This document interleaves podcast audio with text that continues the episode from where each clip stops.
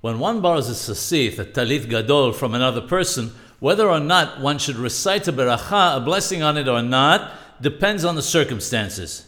If one borrowed it in order to go up to the Torah or to go up to the Duchan to perform the Birkat Kohanim, then no blessing should be recited. If, however, the purpose in borrowing was to perform the Muswa, the commandment of Sissith, then one does recite the blessing. This assumes that the Sissith was borrowed from its owner. However, if the Shamash of the synagogue gave it to him without the permission of the owner, a blessing should not be recited.